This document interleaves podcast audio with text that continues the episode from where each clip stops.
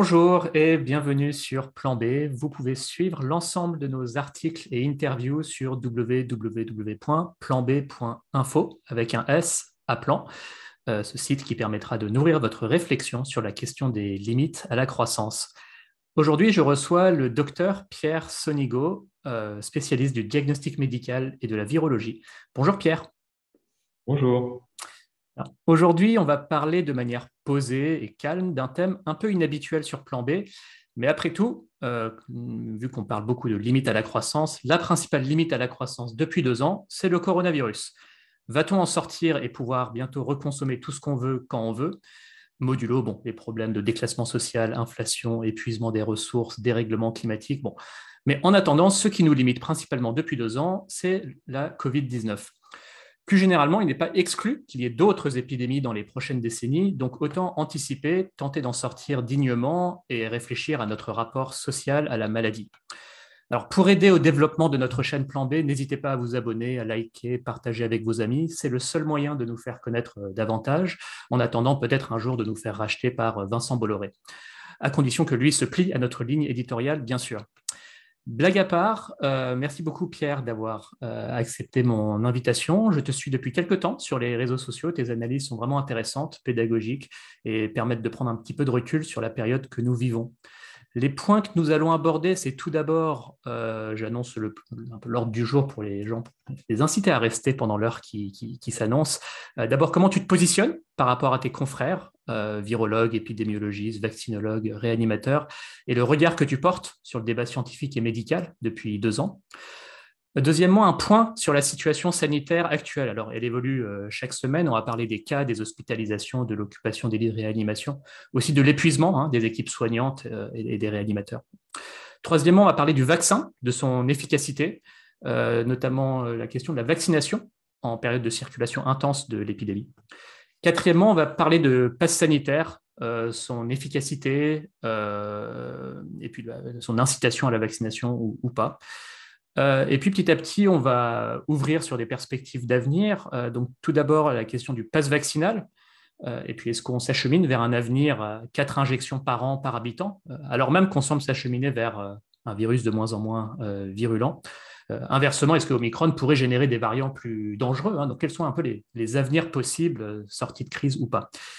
Et puis, euh, dernièrement, on abordera la question plus générale de notre rapport sociétal aux épidémies, à la maladie, la question de la santé préventive. Une question que je me pose souvent, c'est quid du financement? euh, de notre système de santé, qui a fait ses preuves, mais quid de financer ce système, se soigner et vivre en bonne santé dans une société euh, eh bien, vieillissante et qui est en croissance faible et qui a donc de, moins en moins de moyens pour financer ce système-là. Sans plus tarder, Pierre, je t'invite à te présenter et aussi peut-être à exposer euh, la manière dont tu te positionnes par rapport à tes confrères euh, depuis euh, deux ans et le début de cette épidémie. Merci Cyrus. donc pour me présenter, donc je suis Pierre Sonigo. je vais peut-être faire un peu raconter ma vie parce que ça peut aussi vous éclairer sur qui je suis, mais aussi pourquoi je dis ce que je dis. Donc j'ai commencé ma carrière en tant que chercheur je suis médecin aussi, j'ai fait une thèse de médecine et une thèse de virologie. Mais j'ai commencé ma carrière en tant que chercheur à l'Institut Pasteur de Paris dans les années 80. Alors, euh, je dis ça parce que c'est, je me trouve euh, par rapport à, mes collègues, pas tous, euh, une sorte de période charnière. Parce que dans les années 80, moi j'étais un jeune chercheur à l'Institut Pasteur. Et dans ce cadre, j'ai eu la chance de rencontrer des, gens merveilleux qui m'ont parlé du passé. Et le passé à l'époque, c'était les grandes pandémies grippales qu'on a un peu oublié aujourd'hui, hein, ce rythme des grandes pandémies qui était un vrai sujet euh, à l'époque euh, que eux avaient vécu de près. ils m'ont aussi parlé des vaccins, parce que curieusement, ça semble bizarre aujourd'hui, mais la vaccinologie est un peu moi, je dirais euh, un art perdu. Pourquoi? C'est que les vrais gros travaux sur les vaccins ont eu lieu euh, avec nos grands vaccins actuels. Ça fait déjà un bon moment. Hein, la polio, le tétanos, la diphtérie. Euh, Donc tous ces vaccins sont un peu un art perdu puisque la vaccinologie n'est plus vraiment un sujet d'actualité. Elle est devenue un, plus un sujet industriel et technologique, mais elle a jamais, elle ne pose plus des grandes questions fondamentales comme c'était le cas dans le passé. Donc j'ai eu la chance de rencontrer ces personnes qui m'ont expliqué. Euh, et je me souviens très bien notamment de certaines discussions avec une très grande dame de l'Institut Pasteur, euh, Agnès Ullmann. Et Agnès était merveilleuse, euh, euh, elle est décédée il y a quelques années, elle devait avoir environ 30 ans de plus que moi à l'époque. Et, on l'écoutait beaucoup, elle était généreuse dans son approche, extrêmement brillante, extrêmement bienveillante. Et nous, on commençait à l'époque où moi je discutais plus avec elle, on commençait déjà, moi je faisais partie de l'équipe qui a découvert euh, à l'Institut Pasteur le virus du sida et qui a commencé les premiers travaux sur ce virus. Et euh, Agnès, à l'époque, elle travaillait pas sur le sida, elle, avait beaucoup travaillé sur tous les grands travaux de la grande époque de l'Institut Pasteur où il y a eu euh, tous les prix Nobel de François Jacob, sur, plutôt sur la génétique bactérienne, c'est-à-dire tous les travaux qui ont fondé la biologie moléculaire. Et elle me disait, avec son charme, sa vivacité intellectuelle et, son accent roumain euh, merveilleux aussi, qui faisait partie un peu de sa personnalité. Elle me disait, Pierre, le, sida, euh, c'est terrible, mais ce qui est terrible, c'est les grandes pandémies, les grands variants pandémiques. Et je lui disais, mais, moi, la question que je lui répondais à ce moment-là, c'est quoi, Agnès, les grands variants pandémiques Vous voyez, moi, j'en avais pas connu il y en avait, il y a eu la grippe en 68, mais en 68, j'étais bien jeune, je me penchais pas sur ces questions. Et elle, pour elle, elle avait deux obsessions parce que ça avait marqué sa vie. C'était les grandes pandémies grippales, parce qu'une grande pandémie grippale, c'est pire que le Covid. Hein. C'est des millions de gens qui meurent, euh, dont les enfants. Et je dirais même surtout les enfants, les personnes âgées, mais aussi les enfants. Chance que malheur auquel on a eu la chance d'éviter euh, lors de la pandémie récente. Et elle, elle avait deux obsessions. Euh, donc, c'était ces pandémies grippales, parce qu'on voyait bien le caractère terrible de l'épidémie de sida dans laquelle on se plongeait, dans laquelle on travaillait. Mais euh, elle me rappelait que les grands variants, c'était ce qu'elle appelait les grands variants, je vous expliquais, c'était encore pire. Et elle me disait aussi, Pierre, vous savez, les grands variants reviendront. Et je dois dire qu'au début de l'épidémie de Covid, euh, j'entendais la voix d'Agnès, son accent, je la revoyais en train de me dire, Pierre, les grands variants, c'est terrible, et ils reviendront. Et j'ai beaucoup pensé à elle euh, dans ces moments-là. Donc, euh, je reviendrai sur la question des grands variants. Et, son deuxième grand. Est-ce que la grippe espagnole en fait partie?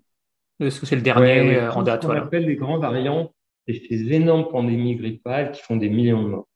Alors, oui, la grippe espagnole, c'était des dizaines de millions à échelle mondiale. Euh, alors là, le Covid, on en est officiellement à 5 millions, il me semble, à peu près ça. Donc, euh, si vous voulez, bon, on ne va pas faire le concours des monstres, mais, mais euh, c'est aussi un point qui est très important, la question des grandes pandémies.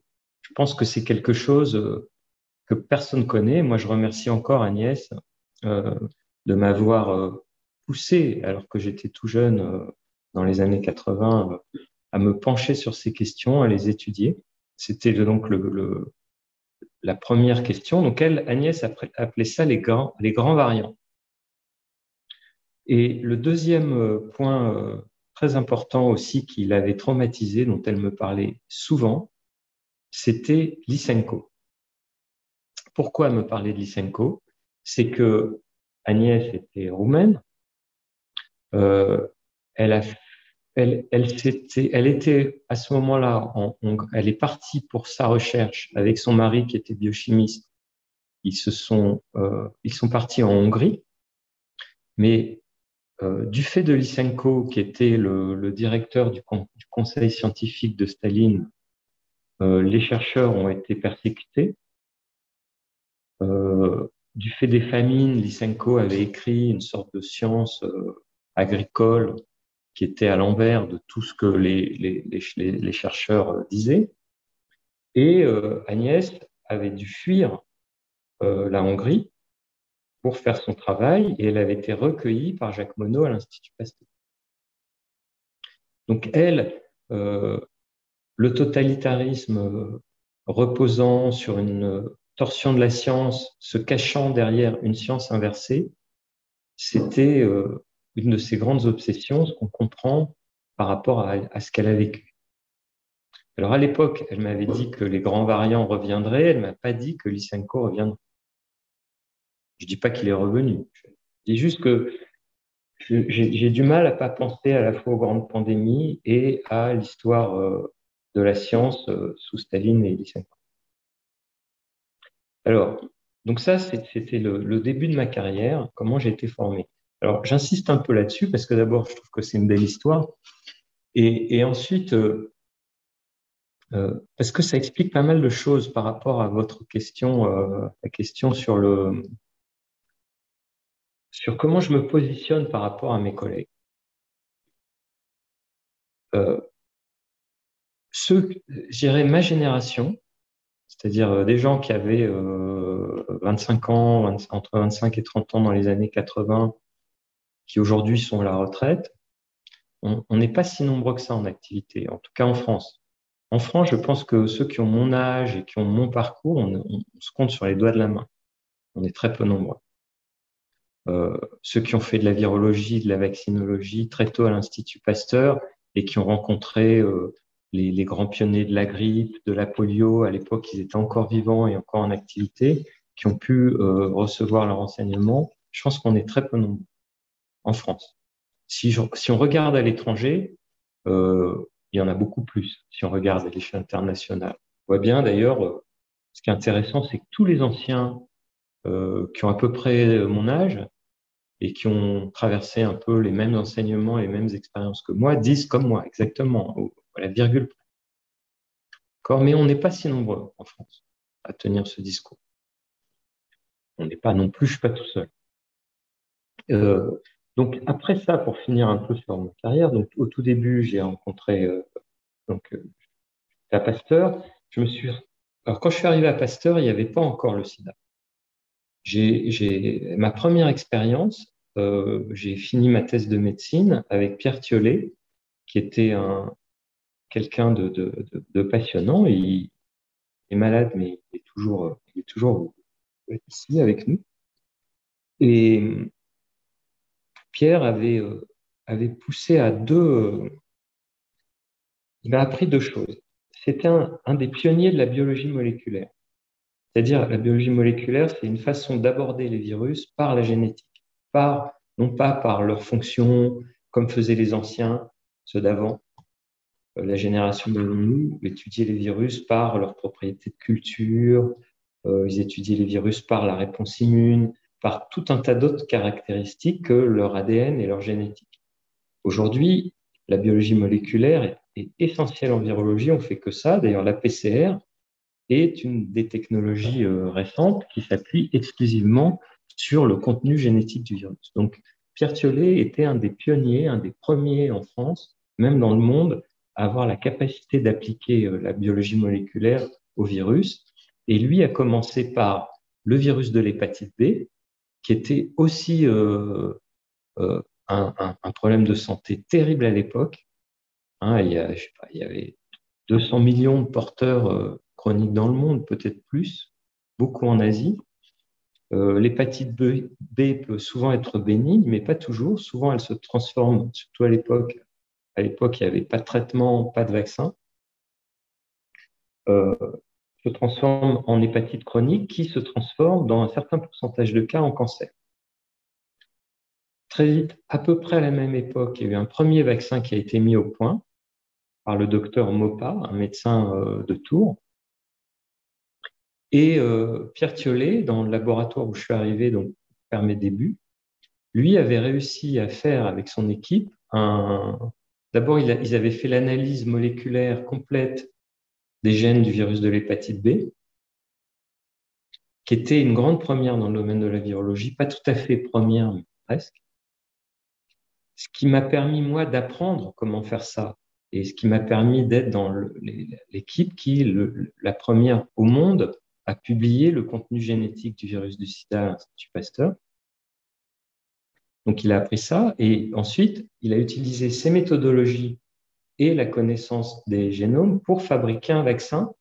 Alors le vaccin de, Philippe Maupas euh, euh, été fait à partir du, de prise de sang des malades.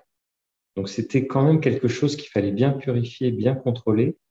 C'est sûr qu'injecter le sang d'un patient malade à quelqu'un pour le vacciner, n'est pas sans risque. Donc, ça posait des problèmes de sécurité, des problèmes industriels et de purification. Mais l'équipe de Pierre Thiollet avait mis au point une façon de le faire purement en culture. En fait, euh, il faisait ce que fait un peu les vaccins ARN, c'est-à-dire qu'on injectait le virus non pas euh, aux personnes, mais à des cellules dans un système de culture, dans un tube à essai. Et ces cellules se mettaient à produire l'équivalent de la spike du coronavirus dans le tube et on pouvait récolter le spike pour faire un vaccin. Vous voyez, c'était, euh, on n'injectait pas à l'époque directement le matériel génétique aux, personnes vaccinées, on injectait à des cellules en culture qui produisaient le vaccin, on récoltait le vaccin, on le purifiait et après on vaccinait avec ça. Et j'ai vécu ça de, de, du vaccin contre l'hépatite B d'assez près. Euh, parce que, bon, vous vous souvenez peut-être pas de ça, mais euh, à l'époque, quand le vaccin sécurisé donc de, l'Institut Pasteur et de l'équipe qui a eu la chance de débuter euh, a été mis sur le, sur le marché, il y a eu une grande campagne de vaccination, y compris une vaccination au milieu scolaire. Alors désolé, je rentre un peu dans les détails, mais je pense que ça va parfaitement expliquer ma position actuelle. Je t'en prie. Euh, donc, euh, oui, donc on a lancé une grande campagne de vaccination avec le virus de l'hépatite B. Moi-même, euh, j'étais très fier de, ça. J'ai ramené les premiers vaccins à la maison. J'ai vacciné, à l'époque, je devais avoir trois enfants. Je les ai tous vaccinés, on s'est vaccinés, on était vraiment très fiers et, très heureux de, cette vaccination. Après, quand même, des études de sécurité, etc. D'ailleurs, le vaccin qu'on avait mis au point avait pour but d'améliorer la sécurité de la version précédente. Euh, donc, on a, on a sorti le vaccin. Il y a eu une grande campagne de vaccination en France, notamment en milieu scolaire, hein, une vaccination qui était effectuée euh, par euh, la médecine scolaire. Et puis, il y a commencé à y avoir des problèmes. Environ 200 personnes se sont plaints d'avoir déclenché des scléroses en plaques suite à la vaccination. Alors, bien sûr, c'est un, sujet très délicat.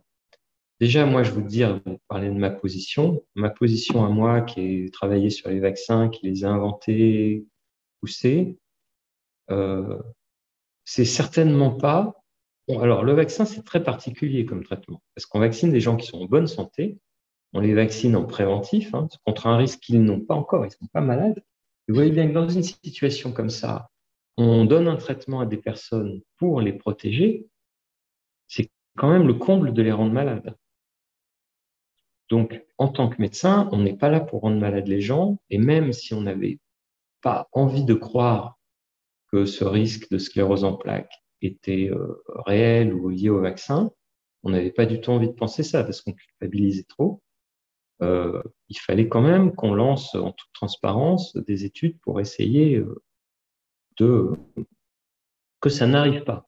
Parce qu'on a beau dire, le rapport bénéfice-risque, ça se calcule au niveau de la population, mais au niveau de la personne qui subit l'effet indésirable, euh, pour lui, euh, il a pris il ne voit pas trouver le bénéfice.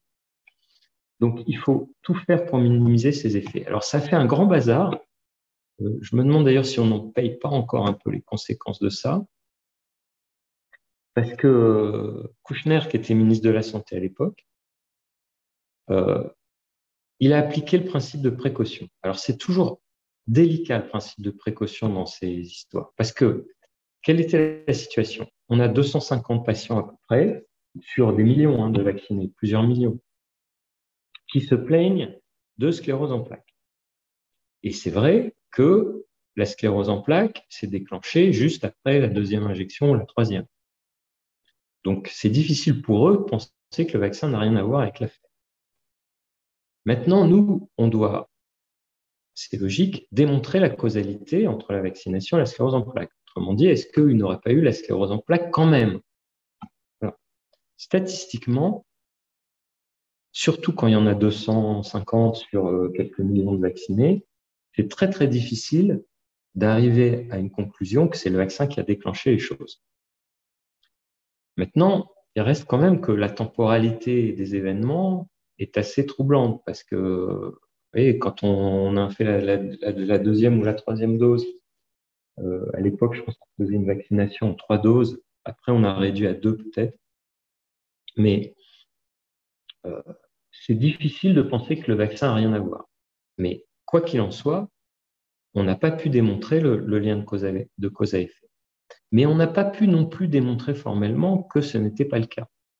Vous voyez, on est dans une situation où on ne peut pas démontrer la causalité et on a du mal à démontrer l'absence de causalité. Euh, on dit c'est statistiquement non significatif, mais euh, quand même, euh, c'est quand même bizarre que ça survienne juste dans le synchronement avec les injections. Donc, Kouchner, dans une situation comme ça, qu'est-ce qu'on fait? On ne peut pas démontrer que c'est ça, on ne peut pas démontrer que c'est pas ça. Est-ce qu'on peut dire ce qu'on veut ou faire ce qu'on veut? À partir du moment où on est sûr de rien ben, on déclenche ce qu'on appelle le principe de précaution, le principe de prudence dans le domaine de la santé. On avance prudemment. Qu'a dit Kouchner On ne va pas tout arrêter. C'est absurde. Euh, on peut pas, si on, est prudent à ce point-là, la prudence n'est pas de ne plus jamais rien faire. La prudence, c'est d'être prudent. Donc, qu'a dit Kouchner Kouchner a dit on ralentit le rythme des injections en attendant d'avoir le cœur net on va attendre un peu, voir euh, si les statistiques se confirment ou pas, si le nombre de cas augmente. On avance avec prudence, on freine, on arrête au moins la vaccination systématique dans les écoles. Là-dessus, qu'est-ce qui s'est passé? Bien sûr, il y a les victimes et on les respecte, mais il y a aussi, comme on sait, on a un peu trop focalisé sur cette question, il y a les groupes un peu extrémistes euh, qui sont farouchement opposés par principe à la vaccination.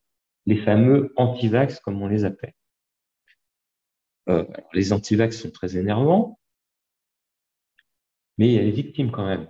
Nous, en tant que médecins, on pense aussi aux victimes. Donc Kouchner a fait ça. Mais qu'est-ce qui s'est passé quand il a dit euh, je ralentis? Évidemment, les opposants à la vaccination, ils ont dit on vous l'avait dit. Ça prouve bien que euh, le, le, vaccin est dangereux, parce que sinon, pourquoi le ministre de la Santé arrêterait? Et on est rentré dans un grand bazar entre ceux qui disaient mais on n'a pas prouvé, ceux qui disaient on a euh, on n'a pas pas prouvé le contraire non plus. Vous voyez, on est rentré dans un truc, ça nous rappelle un peu des souvenirs. Euh, Qu'est-ce qui se passe après ça?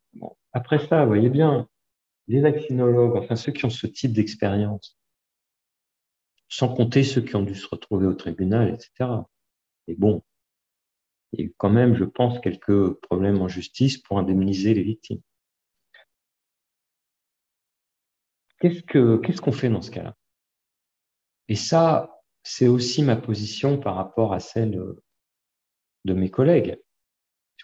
Moi, je sais qu'il y a toujours des effets indésirables en vaccination.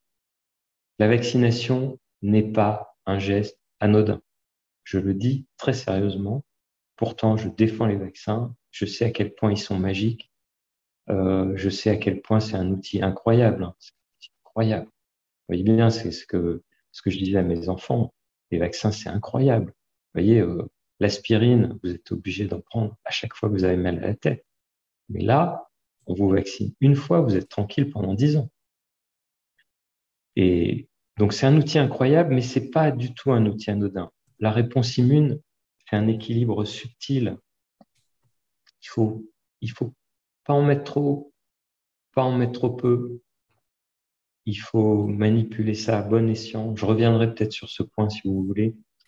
Ah, je, veux bien, oui, effectivement, parce que si je comprends bien aussi en te suivant sur, sur les réseaux, c'est-à-dire euh, le vaccin actuel, euh, il a une efficacité pour soulager les pics, euh, voilà, un peu juguler l'épidémie. Donc ça, c'est pas la, question n'est pas tant là.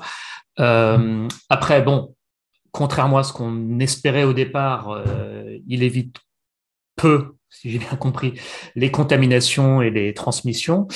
Et puis l'immunité chute assez rapidement. Donc euh, là, pour le citoyen lambda que je suis, euh, alors on, avait promis deux doses et deux doses et puis c'est terminé. Et puis là, finalement, euh, voilà, il va falloir peut-être y passer tous les 3-4 mois. Bon, on est un peu, on ne sait pas trop comment le l'interpréter quoi quand on est voilà ni anti-vax ni enfin rien voilà mais hmm. on est un peu désarçonné je, je, peux vous comprendre donc alors, par où commencer? Parce que c'est un sujet complexe. Là, sur le. Là, je vais, je vais prendre position un peu fermement. Euh, et ce n'est que moi qui le dis, hein, mais vous voyez à, à la lumière de quelle expérience je le dis. On a commis une série d'erreurs incroyables. Et là, je parle purement techniquement. Cette série d'erreurs s'explique par euh, déjà une perte du savoir dont je vous parle, lié à des décalages de génération. Et elle est liée au fait que finalement, c'est pas si simple et surtout qu'on a voulu aller très très vite. Et on le comprend. il y avait en 2020, et c'était une situation cataclysmique, je ne dirais pas le contraire, je dirais le contraire pour 2022 mais certainement pas pour 2020. Il y avait une situation cataclysmique et on est allé très vite. Donc, ce que je voulais juste dire pour, finir sur les effets indésirables, c'est que moi, de mes multiples expériences sur la sécurité des vaccins, sur le fait que je ne fais pas des vaccins pour rendre les gens malades, mais pour les protéger. Et je sais aussi que les effets indésirables sont toujours là, toujours. La seule différence, c'est que leur fréquence. Mais il y en a toujours. Toucher à l'immunité des gens, c'est un équilibre fragile qu'on ne maîtrise pas vraiment, euh, qu'il faut, dont il faut respecter les équilibres pour être efficace. Il y a toujours malheureusement des effets indésirables. Alors, la plupart du temps, et heureusement, ces effets indésirables sont exceptionnels. Et on fait tout pour qu'il le soit. Euh, il faut qu'il soit exceptionnel. Mais les exceptionnels, malheureusement, on ne peut pas faire grand-chose contre les exceptions. Mais ce qu'on peut faire, c'est vous voyez bien que s'il y a un effet euh, exceptionnel tous les 100 000, mais grave, genre des gens qui meurent, mais dans ce cas-là, on sait qu'on va tuer des gens, qu'on risque on essaie d'en vacciner le moins possible. Toujours. Si vous voulez, quand on a des expériences euh, d'interaction avec des victimes, des effets indésirables, et vous voyez que ça n'a rien à voir avec le regard du réanimateur. Vous en, on, en tout à l'heure. Le réanimateur, qu'est-ce qu'il voit dans son service? Il voit des gens qui meurent alors qu'ils n'ont pas été vaccinés. Alors, je ne veux pas rentrer dans les chiffres et les statistiques. On y reviendra peut-être, mais ne serait-ce que, vous voyez, c'est le réanimateur qui voit un seul non vacciné mourir dans son service, il est dégoûté. Et ça le rend un peu furieux. Pourquoi cette personne ne s'est pas vaccinée? Et on est d'accord. Pourquoi il ne s'est pas vacciné? Après, vous voyez bien que la question qui arrive juste derrière, c'est quelle est la meilleure façon d'assurer que cette personne se vaccine? Pourquoi il ne s'est pas vacciné? Est-ce que passer en force comme on le fait aujourd'hui est la meilleure méthode? Moi, j'en suis pas certain. Euh, mais c'est sûr qu'on a tous le but que ces personnes à risque, euh, parce que le profil de risque sur le Covid, il est quand même bien défini. J'ai un ami malheureusement vacciné qui vient de décéder. On a essayé de le convaincre par tous les moyens. Eh ben, et voilà.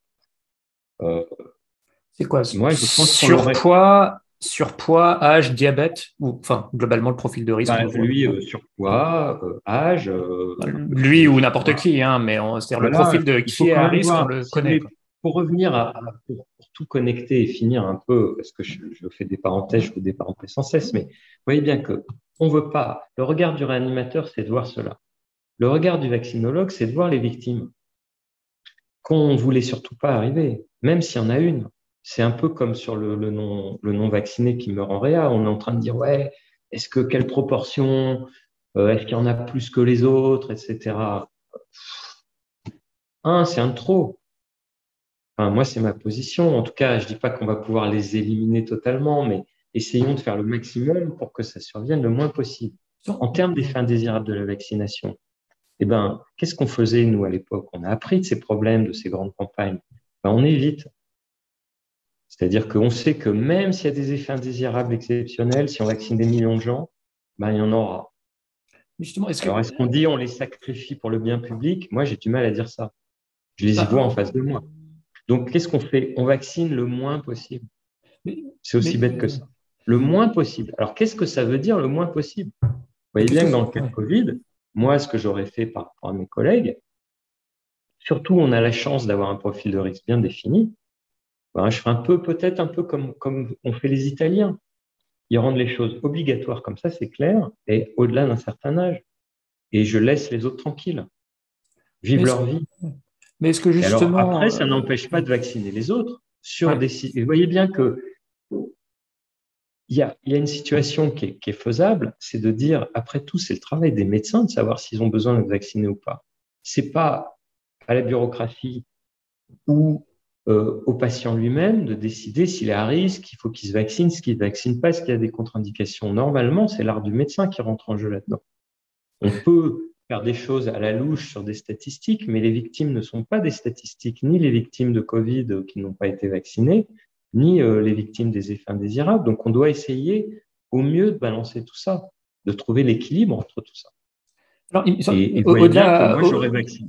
Au-delà de, de, la bureaucratie, il y a quand même des réflexions de la communauté scientifique et puis bon, divers cercles, conseils scientifiques, enfin il y en a de partout au niveau mondial, au niveau national, bon, qui, qui, font des analyses bénéfices-risques par classe d'âge et il me semble qu'il se forme un, je sais pas si c'est un consensus, mais suffisamment de confiance dans le fait que, par exemple, le bénéfice-risque est quand même positif pour les enfants de 6 à 11 ans, où effectivement, dans le tas, pardon de parler comme ça, dans, le tas, il y aura des effets indésirables, mais que globalement, collectivement, le bénéfice-risque est favorable, y compris pour les, enfants. Bah voilà, non, mais c'est ce que j'entends, hein, donc c'est pour ça que je te questionne. Euh, ouais, voilà. franchement, c'est pas vrai. Moi, je pense que c'est pas vrai. Il y a déjà un bug dans le calcul du bénéfice-risque, et ça, on pourrait revenir, c'est ce que je disais sur les grands variants, c'est qu'on n'est pas en 2020. C'est sûr que si on considère le risque de diffusion et de mortalité en 2020, euh, il était très élevé. Il n'est pas légitime d'inclure la fréquence et la mortalité de 2020 pour faire les calculs de bénéfice-risque deux ans après. Ça n'est pas légitime. Donc euh, moi, j'aimerais qu'on me dise, euh, là, on fait des calculs en comptant le nombre d'enfants qui sont morts depuis le début. C'est pas un chiffre de bénéfice on mourrait en 2020, pas comme on meurt aujourd'hui. Et, on ne peut pas faire une moyenne sur deux ans euh, comme ça. Donc, je pense, j'ai pas fait le calcul, j'aimerais bien qu'il soit fait de façon claire et nette. Déjà, les pédiatres ont dit le bénéfice-risque est modeste. C'est quoi un bénéfice-risque modeste? Ça doit être net. Le problème n'est pas d'avoir un bénéfice-risque modeste ça doit être un bénéfice net. Après, vous voyez bien, le problème, pourquoi je dis la bureaucratie? Euh, Parce que la médecine, aujourd'hui, on parle de médecine personnalisée.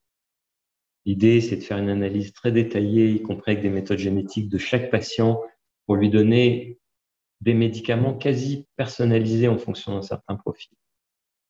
Ça, c'est l'évolution, on va dire, moderne de la médecine. C'est pas de faire pour tout le monde pareil. Le problème de la bureaucratie, c'est pas la bureaucratie. C'est que font des méthodes de masse. Ils peuvent pas faire du sur-mesure. Ils peuvent pas vraiment faire des sous-groupes. C'est trop compliqué à leur niveau. Hein, on voit dans tous les domaines, dès qu'on veut centraliser ou faire, faire quelque chose en masse, on fait pas. Moi, ce que je trouve dommage, c'est que les protocoles ne soient pas ajustés.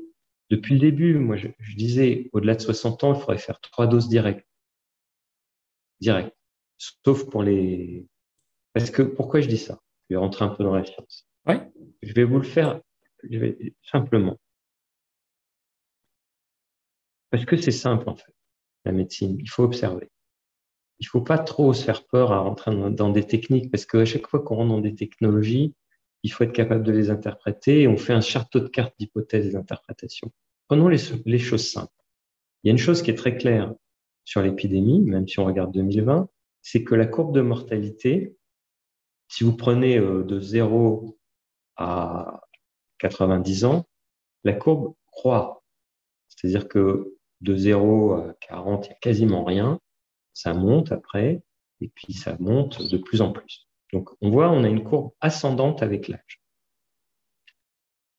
Sans faire d'analyse, rien, moi, je suis virologue, un virus comme euh, SARS-CoV-2, s'il ne fait rien, si les gens n'ont rien, sinon pas de forme grave, c'est pas par magie. C'est pas par magie. On peut pas dire ah ben ils ont de la chance, ils n'ont rien eu d'un côté et de l'autre dire c'est un virus terrible. Euh, moi en tant que virologue, je vous dis, ils sont immunisés. Donc, on voit bien que, ne serait-ce qu'en regardant la courbe d'âge des formes graves et des décès euh, de l'épidémie, on voit bien qu'il y a une immunité qui décroît avec l'âge. Ça, c'est n'importe qui peut le dire. Je n'ai pas la peine d'être expert et d'avoir fait 40 ans d'études comme moi. Ça décroît avec l'âge. Qu'est-ce que ça veut dire? Ça veut dire qu'il y a une immunité préexistante qui décroît avec l'âge. Donc, par la vaccination, moi, je fais quoi? Je vaccine beaucoup ceux qui n'ont pas d'immunité préexistante et presque pas ceux qui en ont déjà une. Voire pas du tout. C'est aussi bête que ça. Donc, moi, je vous dis, d'emblée, je, le disais depuis longtemps, j'aurais vacciné trois doses très vite sur les, plus âgés et sur décision médicale, parce que c'est pas aux personnes ou à une décision euh, euh, réglementaire de décider qui est à risque et qui ne l'est pas. C'est au médecin de le décider. Donc, je vaccine d'emblée les plus âgés. Les âges intermédiaires, peut-être je mets un petit coup euh, de, vaccin pour pas en faire trop, parce que trop en immunologie, c'est pas bon. Donc, on aurait pu dire trois doses pour les plus âgés, une dose pour la population intermédiaire et zéro en bas. Pareil, si vous voulez, moi j'ai appris qu'on ne vaccine pas les rétablis. Pourquoi on ne vaccine pas les rétablis? Parce que d'abord, ils sont protégés. Et les publications le montrent. Les données qui montrent que les rétablis sont protégés s'accumulent. Donc ça, c'est déjà une bonne raison pour ne pas les vacciner du tout. Et une deuxième bonne raison, c'est ce que je vous disais sur les équilibres immunologiques. Alors, sur les équilibres immunologiques, euh, prenons euh, prenons la maladie Covid.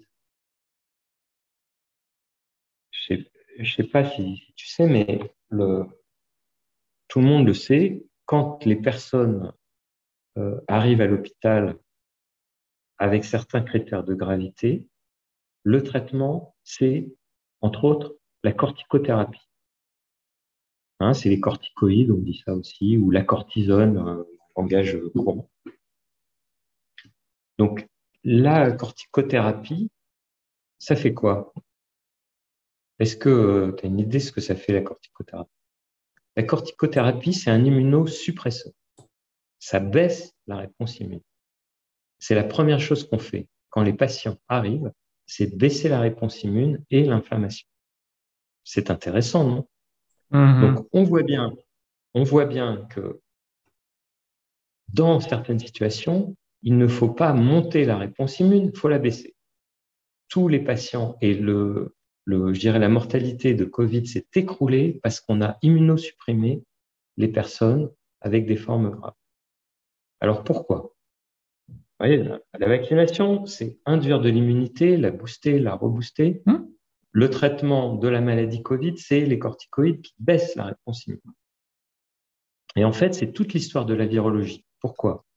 Parce que la réponse immune pour guérir et retirer tous les virus du corps, elle doit non seulement détruire les virus, mais elle doit détruire les cellules infectées. Hmm. C'est-à-dire qu'elle s'attaque aux cellules du corps qui sont infectées pour les détruire, pour arrêter la production de virus. Hein, les virus sont produits par les cellules. Ils rentrent à l'intérieur des cellules et la cellule devient une sorte d'usine à virus. Donc, il faut détruire les usines à virus. Donc, on tue les cellules. Si le virus est produit par les poumons, il faut détruire une partie des poumons qui produisent le virus pour arrêter l'infection. Et si la destruction est trop forte, le poumon est trop détruit et le patient, même sous oxygène, ne peut plus respirer et il y a une cascade de problèmes. Donc en fait, c'est pour ça que les réanimateurs aujourd'hui, très tôt, mettent les patients sous cortisone, corticoïdes, corticothérapie pour calmer la réponse immune. Ils mettent de l'oxygène et comme ça, les poumons peuvent, quand ils ne sont pas trop détruits. Mais vous voyez bien que dans ce cas, la réponse immune, c'est un équilibre. En, virologie, on est toujours en train de, de trouver le meilleur équilibre possible dans le traitement des maladies virales entre trop d'immunité, qui induit ce qu'on appelle des effets immunopathologiques, comme dans le poumon des, Covid graves, et euh, quand même avoir de l'immunité pour protéger. D'accord. Quand l'immunité, vous voyez, ce qui se passe, c'est que souvent, ce que les gens ne comprennent pas, c'est que l'infection virale et la réponse immune, c'est pas du tout tout rien. C'est une sorte de course de vitesse entre les globules blancs euh, du système immunitaire qui se multiplient grâce au virus. Le virus induit leur multiplication et le virus qui se multiplie. Si les globules blancs arrivent à se multiplier plus vite, ils coupent l'herbe sous le pied du virus avant qu'il ait le temps de détruire les organes. Si le virus se multiplie plus vite que les globules blancs, il se passe ce qu'on a dans le Covid grave, c'est-à-dire qu'au moment où les globules blancs arrivent, le virus s'est déjà mis partout dans le poumon et il détruit, les, les, globules blancs détruisent non seulement le virus, mais la moitié du poumon. Donc c'est pour ça que, que fait la vaccination dans ce cadre? La vaccination, elle met en place quelques globules blancs, ce qui fait qu'il démarre beaucoup plus vite.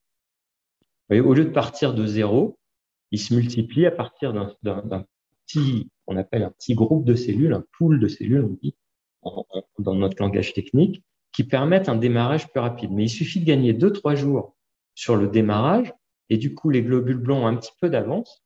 Ils vont pouvoir couper, tuer le virus avant que le virus euh, soit trop envahi, parce que quand le virus aura trop envahi, les globules blancs devront tuer le virus, mais aussi une partie des organes.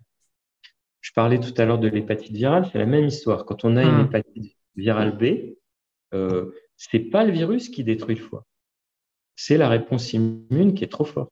Alors, hmm. elle peut aussi, quand elle n'est pas assez forte du tout, dans certaines situations d'immunosuppression, le virus fait une invasion massive, mais l'équilibre est très important. Alors, en termes de vaccination, pourquoi on ne vaccine pas les rétablis? Le problème, c'est que des fois, le rétablissement traîne un peu. C'est-à-dire que les personnes sont guéries en apparence, mais en fait, il y a un peu de virus qui traîne dans le corps. Il en reste un peu. Il en reste un peu et la réponse immune qui est maximale pendant la guérison, hein, puisque les lymphocytes ont largement eu le temps de se multiplier pour atteindre leur pleine puissance. Hum. Les lymphocytes ont fait le ménage, ils ont presque fini. Si à ce moment-là, on arrive avec un vaccin, qu'on relance le truc, on va réactiver une attaque un peu trop forte et on va recréer des symptômes. Hmm. Aujourd'hui, les Covid longs euh, n'ont pas tellement envie, les personnes qui ont des symptômes longs de Covid, ils ont beaucoup d'entre eux, pas tous heureusement, ont vu que la vaccination, euh, la deuxième dose réactivait leurs symptômes. Et il y en a beaucoup d'entre eux qui rechignent fort à avoir la troisième dose. D'accord. Donc, on voit bien que dans cette situation, de gens qui sont déjà doublement vaccinés, qui ont en plus un Covid long qui est immunisant, peut-être est-ce que c'est vraiment bien raisonnable de les obliger à faire une troisième dose? Est-ce qu'on doit décider si ces Covid longs-là ont une troisième dose par un texte de décret ministériel? Ou est-ce qu'on va prendre un avis médical? Hmm. Ils sont pas on ne peut pas faire un décret pour eux, il n'y en a pas assez. Mais est-ce qu'il est vraiment légitime de les embarquer dans une politique pour tout le monde euh, étant donné qu'on ne va pas faire un décret pour tous les cas de figure et tout lister les cas, est-ce qu'on ne peut pas faire confiance aux médecins, notamment pour la troisième dose, pour décider que les Covid longs, peut-être, on peut leur épargner ça? Du coup, en bref, ma position, c'est laissons travailler les médecins maintenant. Parce qu'on ne peut pas faire des décrets personnalisés. Tout le monde, le décret, forcément, donne un cadre général. C'est très intéressant. Et, et, quid des, on va dire, parce que là, une question qu'on peut se poser à nouveau en tant que citoyen lambda. le virus circule très très intensément, dans les 200 000, 300 000 cas par jour, et encore, euh, j'imagine qu'il y en a beaucoup qui ne sont pas détectés parce que les gens sont asymptomatiques. Donc, on aura, ce, Omicron de plus en plus euh, partout. Euh, donc, on peut se dire que les gens sont immunisés. Donc, y a-t-il un intérêt à la vaccination de masse dans un cas comme celui-là où la, circulation vaste, j'imagine, immunise déjà les, gens? Enfin, quel intérêt? eh ben, euh, tu vas euh, anticiper ma réponse. Ça dépend. Hmm. Ça dépend. Et qui peut décider au cas par cas de façon personnalisée Un médecin? Et on peut lui faire confiance. On a tendance de dire ben non ou ben oui, mais les deux sont faux. Et on ne va pas faire des décrets pour savoir lesquels sont dans ben oui et lesquels sont dans ben non. Parce que sur Omicron, euh, là, effectivement, je pense qu'il y a beaucoup, beaucoup de gens qu'il est inutile de vacciner, qui vont se vacciner tout seuls par la circulation virale. Et d'après les. Est-ce que c'est juste inutile ou est-ce que c'est potentiellement dangereux? C'est ça que j'arrive pas à... Enfin... Moi, honnêtement, moi, je trouve que c'est potentiellement dangereux sans être sûr qu'il n'y a pas d'infection résiduelle chez eux. Je peux te raconter une anecdote. Il y a un collègue qui, a entre 65 et 70 ans. Il m'a dit euh, Qu'est-ce que je fais? Est-ce que je me vaccine avec tout ce qu'on dit, etc. je lui dis C'est pas à moi de te dire, va voir ton médecin, mais bon, je peux te dire quand même, parce que moi, je pratique pas, je suis pas un clinicien, je suis euh, chercheur et je fais des, tests, des PCR, des sérologies, des choses comme ça. Mais je lui ai dit quand même, je vais, première question que je lui ai posée, ça vous éclairera sur ma position. Mmh. Euh, est-ce que tu l'as eu? Non. J'ai dit, t'es sûr? Tu l'as pas mhm. eu? Non. Certain? Oui. Tu as fait une sérologie? Oui, elle est négative. Bon, bah, je lui dis, ben, vaccine-toi. Il va se vacciner. Il fait une pneumopathie euh, post-vaccinale, mais comme un Covid. Sans, sans détection possible de Covid. Lui, il est exactement dans le cas de figure. Il m'a dit merci. Hein je pense qu'il était dans le cas de figure où il avait une infection à bas bruit mm-hmm. et sur, lesquels le vaccin a réactivé les effets que j'appelle immunopathologiques. Il y a mm-hmm. eu une immunité dont il n'avait pas besoin à ce moment-là. Et il a mis plusieurs mois à s'en remettre. Mm. Euh, voilà. Donc, euh, alors, c'est un cas, mais c'est un cas de trop. Donc, euh, je pense que c'est une. Alors, les vétérinaires, eux, ils apprennent, mais les vétérinaires en médecine, c'est un peu plus flou. Les vétérinaires ne vaccinent jamais en période de circulation virale. Pourquoi? Parce que les vétérinaires, euh,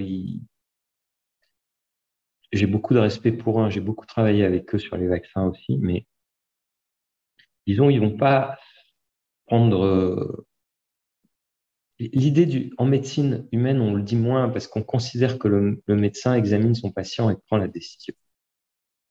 En vétérinaire aussi, mais ils ont moins d'éléments, ils vaccinent, on va dire, plus facilement. Donc, eux, ils apprennent, les vétérinaires, qu'on ne vaccine pas en période de circulation virale parce qu'ils ont eu des histoires.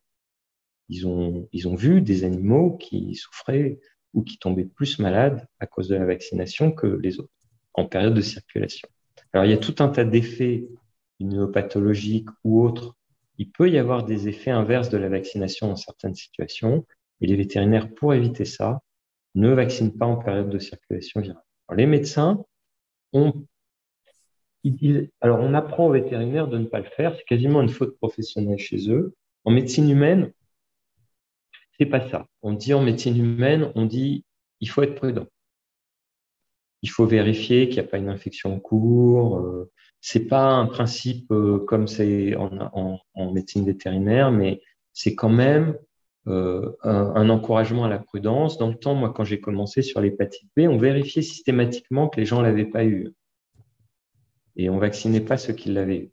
Hein? Donc, euh, et puis par, par la suite, pour faire des économies de santé, pour simplifier un peu les choses, on a enlevé ces précautions, mais on les prenait à l'époque. Quand moi j'ai appris, c'était un peu systématique. De, on disait pas on vaccine pas en circulation virale, mais on disait on fait attention. Uh-huh. Donc après, ce qui, pour revenir à ta question, je vais reprendre un peu. Euh, ça va, il y a des choses pas claires. Euh? Oh, non, non, c'est très clair, merci. Donc je vais revenir un peu à, à Agnès Ullmann, à l'Institut Pasteur. Je pense souvent à elle. Euh, et quand elle me parlait des, des, des, des glands valiants, disait avec son accent roumain merveilleux. Euh, alors, qu'est-ce que c'est que cette histoire de grands variants? C'est assez important par rapport à euh, quand je dis 2022 n'est pas 2020, même 2021 n'était déjà plus 2020. Qu'est-ce que c'est que cette histoire? C'est que dans le passé, il y avait des grandes pandémies avec des millions de morts, mais on n'avait pas de vaccin, et ça s'est arrêté. Ça, c'est bon, Comment ça se fait que ça s'est arrêté? La grippe espagnole au bout de deux ans, c'est ça La grippe de Hong Kong au bout de deux ans, euh, voilà. Alors bien sûr, ça dépend où on regarde dans quel pays, parce que. Mais après, ce qui se passe? Pourquoi ça s'arrête? Pourquoi ça s'arrête? Parce que, en fait, comme on dit dans, en virologie, pourquoi Qu'est-ce qui fait qu'un virus est dangereux? Euh, Et c'est un peu à voir aussi avec le, le ce que je disais sur la courbe d'immunité en fonction de l'âge, et de la mortalité en fonction de l'âge, mhm. un virus n'est pas dangereux en soi. Qu'on on dit que la dangerosité, en fait, dans notre langage, on parle de virulence ou de pathogénicité, mais c'est la dangerosité, on peut dire, en, si on traduit ça en langage courant. Mhm. La dangerosité, elle n'est pas une question de virus, elle n'est pas une question de... Euh, elle est une question de ce qu'on appelle la relation hôte-virus à l'évidence, on prend un virus terrible, mais chez une personne immunisée, il fait rien. Donc on voit bien que ça ne dépend pas que du virus, que ça dépend beaucoup de la personne. Donc on dit que la dangerosité est une propriété non pas du virus, mais de la relation au virus, mhm. c'est-à-dire la façon dont l'interaction se produit.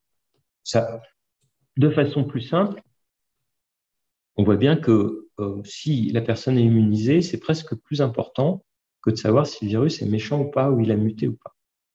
Vous voyez, vous prenez le pire virus, la variole, chez quelqu'un de vacciné, il ne se passe rien. Mhm. Donc, euh, il ne se passe rien, bon, on pourrait y revenir, mais il ne se passe rien de grave. Pareil sur la polio. Hein, on prend les grands virus historiques qui ont fait la beauté, et comme la polio ou la variole. Euh, le, il faut voir que chez les vaccinés, il y a quand même une infection. On y reviendra sur la question de la transmission, etc. Mais il y a toujours une infection. Parce que c'est l'infection elle-même qui est assez puissante pour faire monter la multiplication des globules blancs à un niveau tel que le virus peut être nettoyé. Le vaccin ne fait que préparer les choses pour gagner un peu de temps, comme je l'expliquais tout à l'heure. Le vaccin gagne du temps c'est pas le vaccin qui fait produire les anticorps qui protègeront. Le vaccin crée un effet mémoire et cet effet mémoire permet à la réponse immune, au moment où le vrai virus arrive, après le vaccin, de gagner les quelques jours qui sont nécessaires pour guérir de l'infection hmm. sans conséquence. Vous voyez bien que le, le vaccin n'est pas une sorte de barrière euh, infranchissable, ne met pas en place une barrière. Il laisse entrer le virus. C'est vrai pour la polio, c'est vrai pour Covid, c'est vrai pour tous les vaccins qu'on connaît. Il y a une infection qui se déploie, mais comme il y a quelques mémoires qui sont là, les globules blancs se multiplient plus vite, enfin ils sont plus nombreux plus tôt, et ils peuvent nettoyer le virus avant que le virus soit partout, ce qui crée des conséquences. Donc la, la vaccination n'est pas une barrière imperméable, elle est juste un petit coup d'accélérateur, une petite préparation, un apprentissage, une mémoire qui permet à l'infection se dérouler dans de bonnes conditions. C'est pour mhm. ça aussi que quand on dit ouais j'ai des anticorps, j'ai pas d'anticorps, la question n'est pas est-ce qu'on a des anticorps ou pas, c'est est-ce qu'on a une mémoire en place qui va permettre à la, à la, à la, à la réaction immunitaire de se déployer plus vite.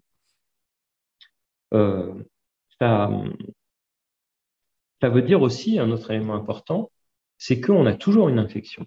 Vacciné ou pas, il y a une infection qui se déploie. C'est obligé. Ça marche pas. Hum. Alors du coup, je reviens aux grandes pandémies. Euh, pourquoi donc le virus? Pourquoi en 2020 on a eu un, un événement catastrophique? Est-ce que c'est pas juste parce que le virus était plus méchant que les autres? C'était parce qu'il était plus nouveau que les autres. Il n'a rien de spécial ce virus. Il était juste nouveau. Ce qui fait que l'immunité n'était pas suffisante dans les populations pour le voir assez nettement et le détruire assez efficacement. Vous voyez, on raconte l'histoire des Indiens d'Amérique. Euh, les conquistadors sont arrivés avec des virus à eux contre lesquels ils étaient immunisés depuis longtemps, qui étaient pas nouveaux dans leur population. Le, problème, c'est que les populations découvrent un virus nouveau. Le temps qu'ils apprennent, euh, ils meurent parce que les au début sont pas là. Mais qu'est-ce qui se passe? Surtout avec des virus très contagieux comme Covid, grippe, etc le virus circule. Et on l'a vu, si le, les vagues terribles de 2020 n'ont pas été cataclysmiques, notamment chez les plus jeunes, c'est parce qu'ils étaient immunisés avant. Par quoi ils étaient immunisés avant? Ils étaient immunisés avant par les coronavirus endémiques qui circulent depuis très longtemps. Le rhume, par exemple, euh, c'est un des coronavirus endémiques. Voilà. Tu dis qu'il y en a, quatre. Hein. Endémiques euh, qui sont très proches hein, du virus Covid euh, qui circulent abondamment euh, chez toute la population. À l'âge de 3 ans, tout le monde les a eus. Et ils ressemblent suffisamment pour que quand même, même s'ils sont différents, euh, le, le, les, les, jeunes qui ont une immunité récente et forte, parce qu'ils ont eu justement souvent le virus, ils l'ont eu plusieurs fois dans l'enfance. Donc ça fait pas trop longtemps qu'ils ont été immunisés. Mm-hmm. L'immunité est encore bonne. Par contre, avec l'âge, cette immunité baisse et elle n'est plus suffisante hein, parce qu'on a la baisse naturelle avec l'âge. Hein, c'est pour ça qu'on fait des rappels parce que l'immunité baisse avec le temps. Donc comme c'est des virus qu'on a dans l'enfance, ben, la baisse avec le temps. Mais on additionne cette baisse avec le temps plus le fait que le virus n'est pas exactement le même, ce qui baisse un peu l'efficacité de réponse. Mm-hmm. La somme des deux fait qu'à partir de 50-60 ans, ça commence à être euh, méchant. Pardon, peut-être c'est une question bête. Pardon, Pierre, c'est peut-être une question bête, mais c'est pour la compréhension. Mais pourquoi les nourrissons qui n'ont peut-être pas encore connu un hiver, qui ont un mois, pourquoi eux, ils ne sont pas vulnérables face au coronavirus non plus?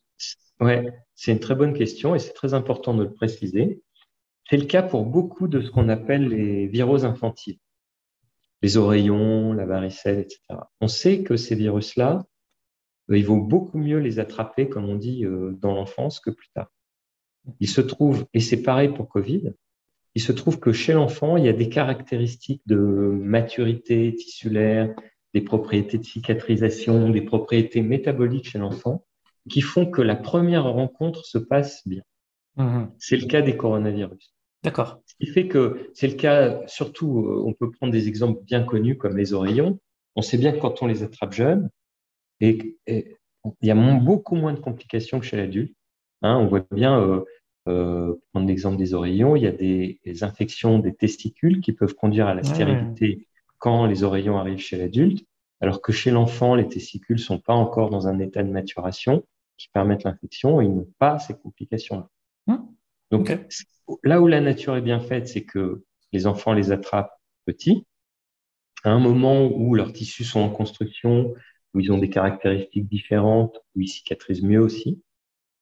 Et ce qui est génial, c'est qu'ils s'immunisent et que cette immunité, elle persiste même quand ils ont perdu les caractéristiques protectrices de l'enfant. Mmh. Vous voyez, pour les oreillons, on les attrape petits à un moment où c'est pas grave, mais l'immunité reste après quand ça pourrait être grave. Et Covid, c'est pareil avec les coronavirus. Je parle des coronavirus pré-Covid des anciens. On peut les attraper dans l'enfance parce que, effectivement, dans l'enfant, la primo-infection, on a des données, mais je ne vais pas rentrer dans les données techniques qui détaillent pourquoi c'est le cas, qui fait que la primo-infection, ce qu'on appelle la primo-infection, c'est la première fois.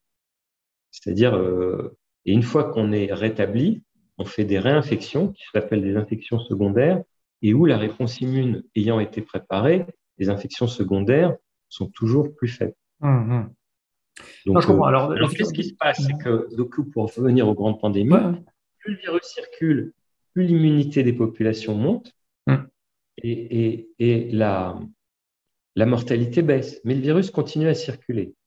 Pourquoi il continue à circuler dans ces virus-là? Alors, ce que je veux dire, c'est que cet exemple a pu être constitué. C'est-à-dire qu'on sait qu'en 1870, je ne suis pas très bon dans les dates, mais on sait à peu près, il y a eu quelque chose qui s'appelle une grande pandémie très mortelle qu'on a appelée la grippe russe, qu'on pense être liée à un des coronavirus qui circulent encore aujourd'hui. Mm-hmm.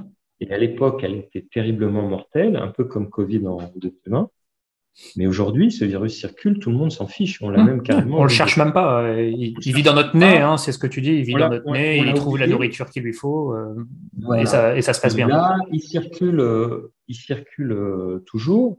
Il est là, on l'a même carrément oublié. Mais on l'a oublié, moi je dirais, je suis pas sûr qu'on a bien fait de l'oublier totalement. Pourquoi? parce que, parce que dans la population jeune, vu qu'ils ont été immunisés dans l'enfance, tout va bien. Ils circulent de manière extrêmement bénigne on l'oublie. Euh, et par contre, chez les sujets âgés, d'après des données qu'on peut avoir qui ne sont pas nettes, mais qui. Euh, je pense qu'il y a 10% de la mortalité hivernale des sujets âgés qui vient de ces virus. Ah ouais, d'accord. Ouais. Il n'y a pas de raison. Hein. Euh, c'est vrai qu'on a tendance à dire, ouais, ils sont bénins.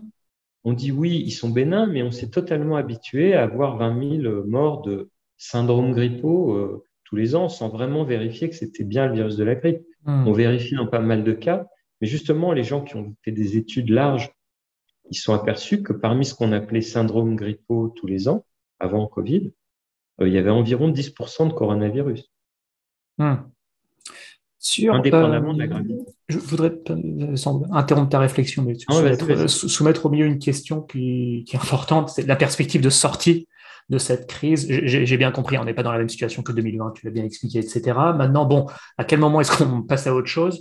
Donc, il y a certains de tes confrères qui disent bah, le seul moment où on pourra mettre ça derrière nous, c'est quand 100% de la population mondiale sera vaccinée. On voit bien que des variants apparaissent là où les gens sont peu vaccinés. Je te laisserai réagir. D'autres perspectives de sortie qui sont, euh, bah non, on va vers des virus, enfin la population de plus en plus immunisée, les, euh, voilà, on voit bien avec Omicron, on va vers des variants, enfin, sont de moins en moins euh, menaçants, et donc on en sort entre le vaccin et l'immunité naturelle, on, en sort. D'autres perspectives moins optimistes qui serait euh, que le nom Omicron peut encore muter dans quelque chose de plus virulent. Euh, je le lisais encore ce matin. Euh, certains, alors là, je ne peux pas citer de, sources, mais je, vois quand même cette théorie aussi circuler, qui est que vacciner en période de forte circulation pourrait mettre une espèce de pression échappatoire sur le virus qui le ferait voilà. Euh, dans ce tas de, après ce sera ton avis, ta position, mais est-ce que tu pourrais nous permettre d'y voir clair ou du moins de tracer peut-être ta perspective de sortie ou non de, cette euh, crise? Alors, c'est évidemment une question clé, mais en fait, c'est la suite de ce que je racontais. Hum. C'est-à-dire que au bout de deux ans, les grandes pandémies s'arrêtent parce que le virus circule et que quand tout le monde est immunisé par la circulation virale, eh ben, ça s'arrête la mortalité vient à la normale. Toutes les grandes pandémies, les virus sont toujours là.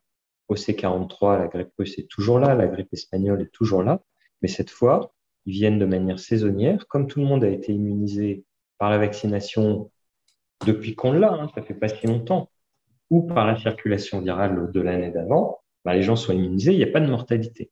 Mm-hmm. Donc, la question que tu poses sur euh, quand est-ce que ça s'arrête, la question est de prendre des critères.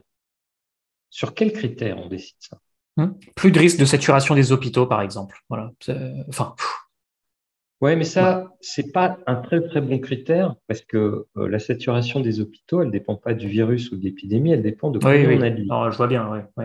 Hmm, hmm. Donc ça, ça permet, c'est un critère plutôt de savoir si on a assez de lits. Mais pour moi, le critère virologique, qui est d'ailleurs le critère de l'OMS, c'est la mhm. santé. Est-ce que les gens sont malades?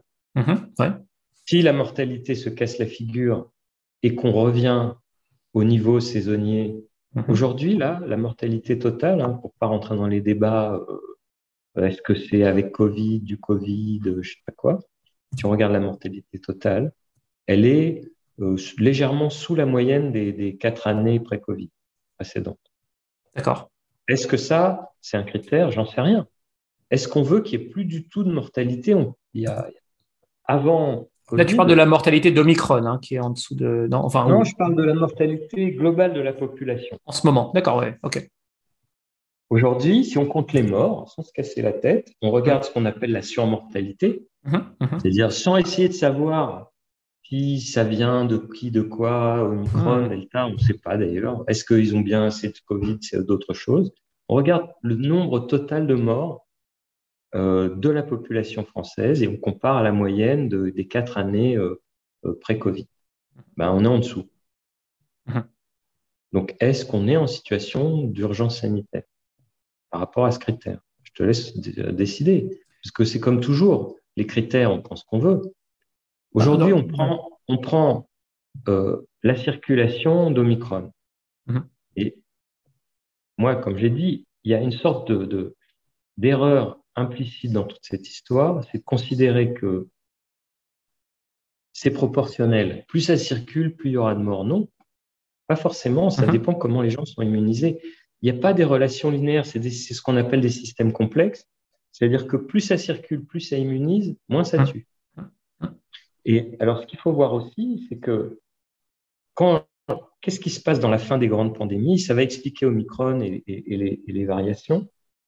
La réponse immune, elle a, un, elle a un effet de conduire, la réponse immune qui monte dans les grandes pandémies, elle conduit à une sorte d'armistice entre les humains et les virus pour quelqu'un comme toi qui s'intéresse aux grands équilibres de, la nature, il y a une sorte d'armistice, de grand équilibre durable qui se signe entre les virus et les humains. Parce que qu'est-ce qui se passe? La réponse immune a un double effet. D'abord, elle protège les formes graves. Pourquoi les formes graves seulement?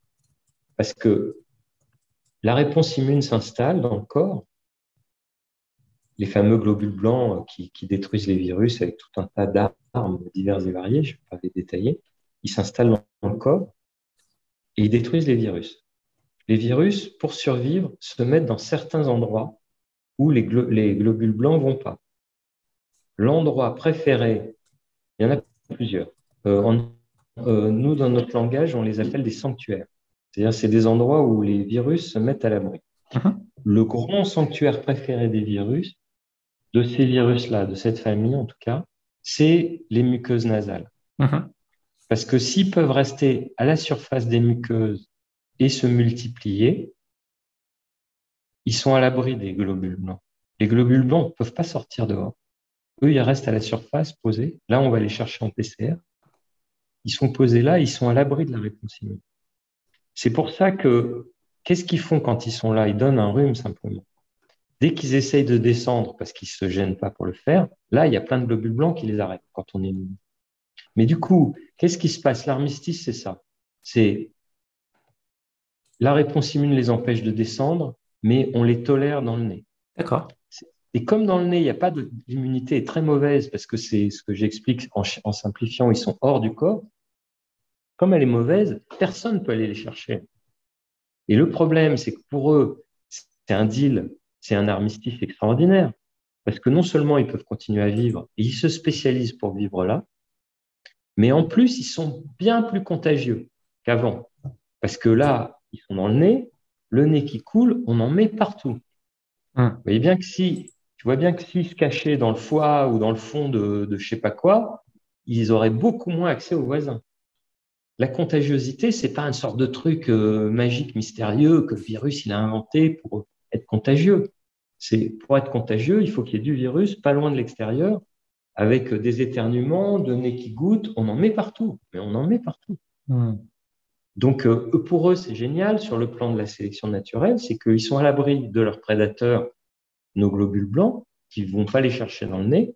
Ils sont quand même un peu au chaud, euh, je caricature, mais à peine. Ils ont ce qu'il faut, là. Il y a une bonne température, l'humidité, il y a du sucre, des choses, des cellules quand même qui arrivent à tenir leur réplication, quelques-unes, mais ils hum.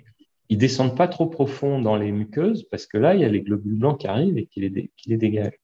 Et en plus, sur le plan darwinien, euh, ils, se répandent dans le monde. c'est pour ça que à partir du moment où ils se réfugient sur les muqueuses, qui est pour eux une solution géniale, qui leur garde, qui les protège de leurs prédateurs, qui leur permet de se multiplier abondamment et de se diffuser chez tout le monde, ils y restent. Et on ne peut pas les déloger parce que les vaccins ou l'immunité naturelle ne peut pas aller les chercher là. C'est bien pour ça que les, les grandes pandémies, quand l'immunité se met à jour, quand elle monte dans la population, les virus ont tendance à se spécialiser, à évoluer pour rester que dans le nez.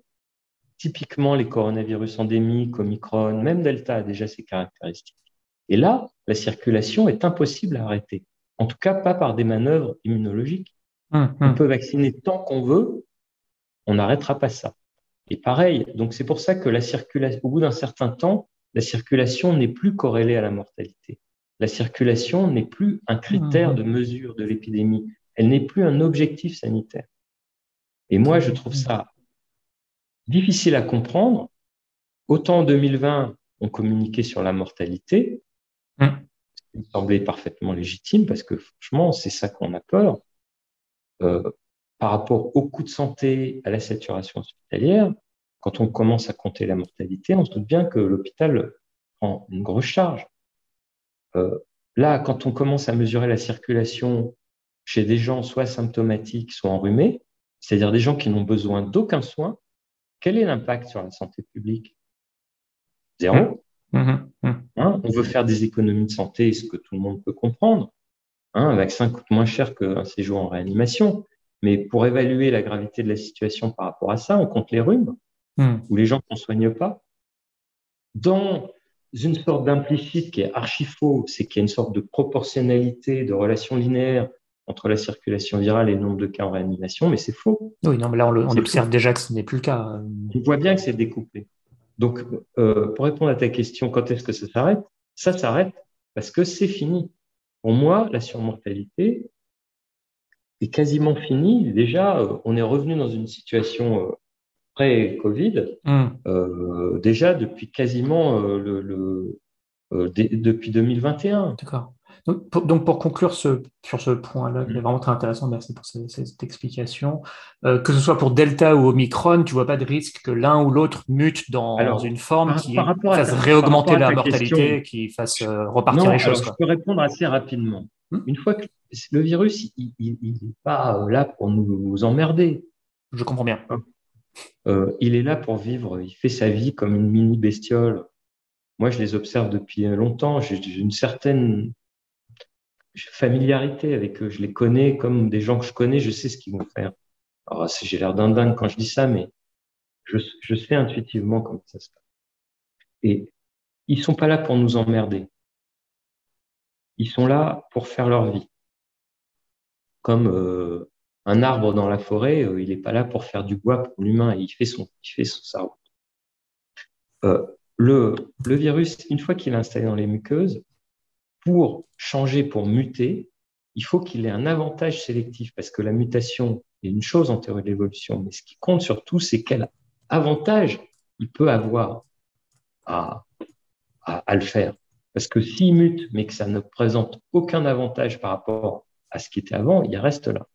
Et comme je t'ai décrit, la situation d'une spécialisation extrême pour les muqueuses, où c'est à la fois à l'abri de la réponse immune et très contagieux, c'est impossible de faire et je le dis, alors on dit toujours oui, l'évolution, c'est aléatoire, oui, mais OC43, ça fait euh, deux siècles qu'il mute, il n'y a rien qui est sorti de pire. On a eu de la chance pour OC43, mais non, pourquoi? Parce qu'une fois qu'il est bien calé dans le nez, rien, il ne peut pas faire mieux. C'est très clair. Et, pareil, le problème, c'est que OC43, il n'y en a pas un, il y en a quatre. Et pour finir pour moi, je pense qu'il était là avant. Ouais. On, sait, on sait par les analyses génétiques qu'il ne dérive pas de Delta. oui, j'ai entendu parler de ça. Hum. ça, c'est sûr. Il dérive d'un ancêtre commun, un peu comme euh, euh, l'homme ne descend pas du singe. Euh, on a tous des ancêtres communs anciens. Alors, la datation de l'ancêtre commun, il y a des gens qui disent fin 2019, d'autres début 2020, mais en tout cas, ça dérive. C'est pas, c'est un peu ancien. Et ces hum. méthodes sont pas précises. Ça peut être avant. Donc, et, il y a d'autres chercheurs qui ont publié que ça pourrait être passé par la souris. OK. Mais ce qu'on peut dire, c'est que s'il est là depuis 2019, qu'il a eu le temps de passer par la souris, qu'on sait qu'il y a déjà quatre coronavirus similaires qui tournent, personne n'en parle, mais ils tournent. On sait que dès qu'on regarde de façon nette chez les animaux, on en trouve des coronavirus. On en a trouvé chez les chats, euh, les chauves-souris évidemment, euh, les visons. Il n'y a pas un animal c'est lequel on trouve. On cherche, si on cherche bien, on en trouve toujours. Hmm. Donc moi, ce que je peux dire, c'est que Omicron ne fait que révéler, euh, c'est que la, partie émergée de l'iceberg de, des dizaines de coronavirus et autres qu'on a dans le nez en permanence. Ce qu'il faut bien se rendre compte, c'est qu'on n'a jamais fait ça avant chercher avec des méthodes hyper pointues, hyper sensibles, des virus dans le nez des gens en bonne santé. On n'a jamais fait ça. Là, on, en trouve parce qu'on en cherche. On en trouve parce qu'on en cherche. Et pourquoi on a trouvé Omicron? Il est bizarre ce virus. Hmm. On voit bien que c'est pas un dérivé de Delta. Il était là avant, il était chez la souris. Mais pourquoi on l'a trouvé? Ben, Parce que tout simplement, parce qu'on cherche avec des tests qui peuvent l'attraper. Parce qu'en fait, les tests actuels, ils sont faits pour être spécifiques de SARS-CoV-2.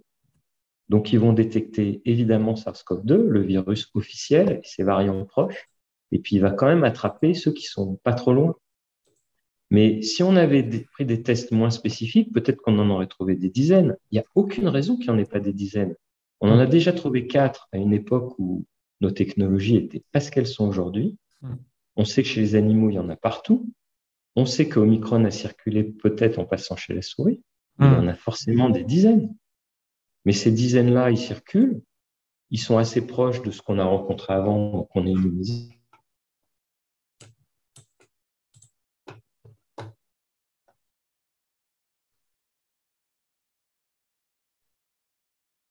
Là, tu coupes depuis quelques secondes. J'espère que ça va se rétablir. Donc, voilà, te, revois la pierre, c'est bon. Euh, donc, euh, à partir du moment où on sait qu'il y en a quatre, qu'on en a trouvé déjà quatre, euh, à une époque où nos moyens de recherche de virus, n'étaient pas ce qu'on a aujourd'hui. à partir du moment où on sait qu'il y en a chez tous les animaux, à partir du moment où on commence à, en faisant des, des recherches massives avec des technologies très sensibles et très performantes, comme la PCR, qu'on trouve des virus qui commencent à diverger un peu, il n'y a aucune raison pour qu'il n'y en ait pas des dizaines d'autres exagère à peine. Alors ça, c'est aussi lié à mon expérience du virus du sida. Au début, quand on a trouvé le premier, on pensait que c'était le virus de le sida, qu'il n'y en avait qu'un. Et puis peu à peu, et qu'il était nouveau. Et plus on a cherché, alors pour euh, raconter un peu, aujourd'hui, l'épidémie de sida dans son ensemble, elle implique non pas un virus nouveau, mais une quinzaine, avec des introductions de, venant du singe à 15 endroits différents. Hmm. Et on sait aussi que ces introductions, elles ont eu lieu sans arrêt dans l'histoire des humains et des singes, sans cesse. Les humains chassent, mangent les singes, les utilisent comme animaux de compagnie. Donc les singes ont des virus tous différents. Ils les transfèrent à, aux humains proches d'eux, notamment en Afrique. Et puis ça a existé comme ça depuis la nuit des temps. Il n'y a aucune raison que ça soit différent avec les coronavirus, parce que les animaux en ont plein. Donc il y a des allers-retours comme ça. Qu'est-ce qui a fait l'épidémie de sida? C'était pas le virus qui a apparu ou qui a muté ou quoi, puisqu'il a toujours été là. C'est la possibilité pour le virus de déclencher ce que j'appelle moi un incendie épidémique.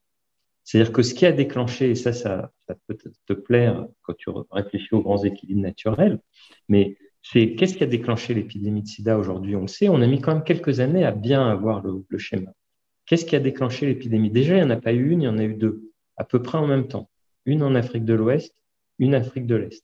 Ce qui a déclenché, c'est toutes les conséquences de la décolonisation, du progrès. C'est-à-dire la construction de grandes villes, qui sont des zones d'épidémie euh, très favorables vu la densité de personnes, surtout quand il y a des, de, la pauvreté, de la prostitution. Les lignes de train, on peut suivre en Afrique le virus le long des grandes lignes de train.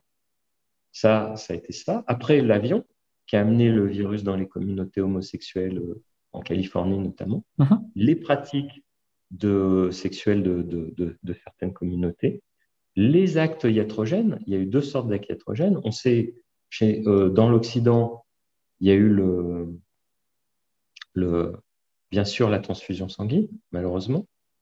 Mais ce qu'on sait aussi, c'est que l'épidémie d'Afrique de l'Ouest, qui, concernait un deuxième virus, c'est pour ça qu'on dit qu'il y a eu deux épidémies, l'épidémie a été propagée par la vaccination. C'est-à-dire que les médecins portugais faisaient des vaccinations contre. Euh, je sais quoi d'ailleurs Je retrouverai. J'ai un, un, de mémoire, mais ils, étaient sur des campagnes de vaccination. Je pense que c'était euh, la bilharziose, je sais plus. La fièvre jaune, peut-être. Bon, c'est pas grave. Hein. Ils ont lancé une grande campagne de vaccination, mais pour aller vite, ils utilisent les mêmes aiguilles. Ah oui, sans les désinfecter ou sans. Changeaient pas les aiguilles à chaque fois. Donc, euh, on, ah sait très nettement que le, c'est les campagnes de vaccination qui ont, des, qui ont propagé l'épidémie en Afrique occidentale. Hum. Donc, euh, tout ça pour dire, déjà, ça fait réfléchir. C'est important de connaître notre histoire, l'histoire des vaccins et des grandes épidémies.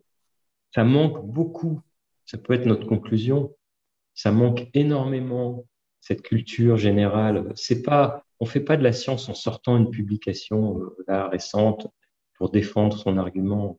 C'est pas, on fait pas de la science comme ça. Il y a une culture, il y a une histoire. C'est intéressant de se plonger dans les publications, mais si on, on recherche dans un moteur de spécialisé, tu trouves ce que tu veux, ouais. Qui, qui, va dire une chose ou son contraire. Je pense que chacun dans nos spécialités, on le sait très bien. Donc, on ne peut pas lancer des débats euh, en sortant un papier pour défendre son truc. Ou quand moi, j'expose quelque chose euh, sur les réseaux sociaux, on me dit euh, Tu as des publications? Non, tout est dans ma tête. J'en ai 40 ans, je ne vais pas te les dire. C'est moi la source. Mm-hmm. En tout cas, on peut pas. Il y a une culture de, de la vaccination, il y a une culture de l'histoire des grandes épidémies. On ne peut pas parler de ça sans en tenir compte, sans s'asseoir sur notre expérience c'est ce qui fait la beauté et la force de l'humanité, c'est cette façon d'accumuler les connaissances et l'expérience. On ne peut pas rayer ça de la carte. Il y a quand même deux, avant de conclure, deux, petites questions qu'on n'a pas pu aborder, peut-être qu'on le fera assez. Mais bon, tu, tu, as répondu, je pense, en filigrane, mais euh, passe sanitaire, passe vaccinal, euh, voilà, je pense on, voit que ça, effectivement, ça incite, parce que les gens ne veulent pas être exclus de la société, que ça incite à se faire euh, vacciner, que la France a un taux élevé de vaccination. Qu'est-ce que tu en penses de cette politique-là? Est-ce que tu aurais fait différemment? Bah, Moi, j'aurais fait différemment. Mais moi, je suis vieux jeu, comme tu as pu voir. J'aurais fait à l'ancienne.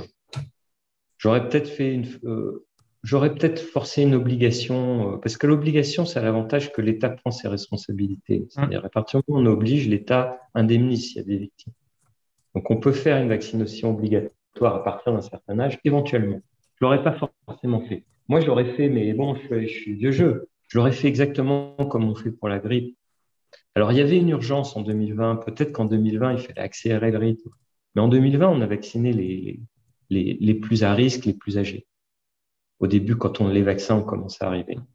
Après, on pouvait se poser un peu. Il n'y avait pas d'urgence à vacciner tout le monde en population générale.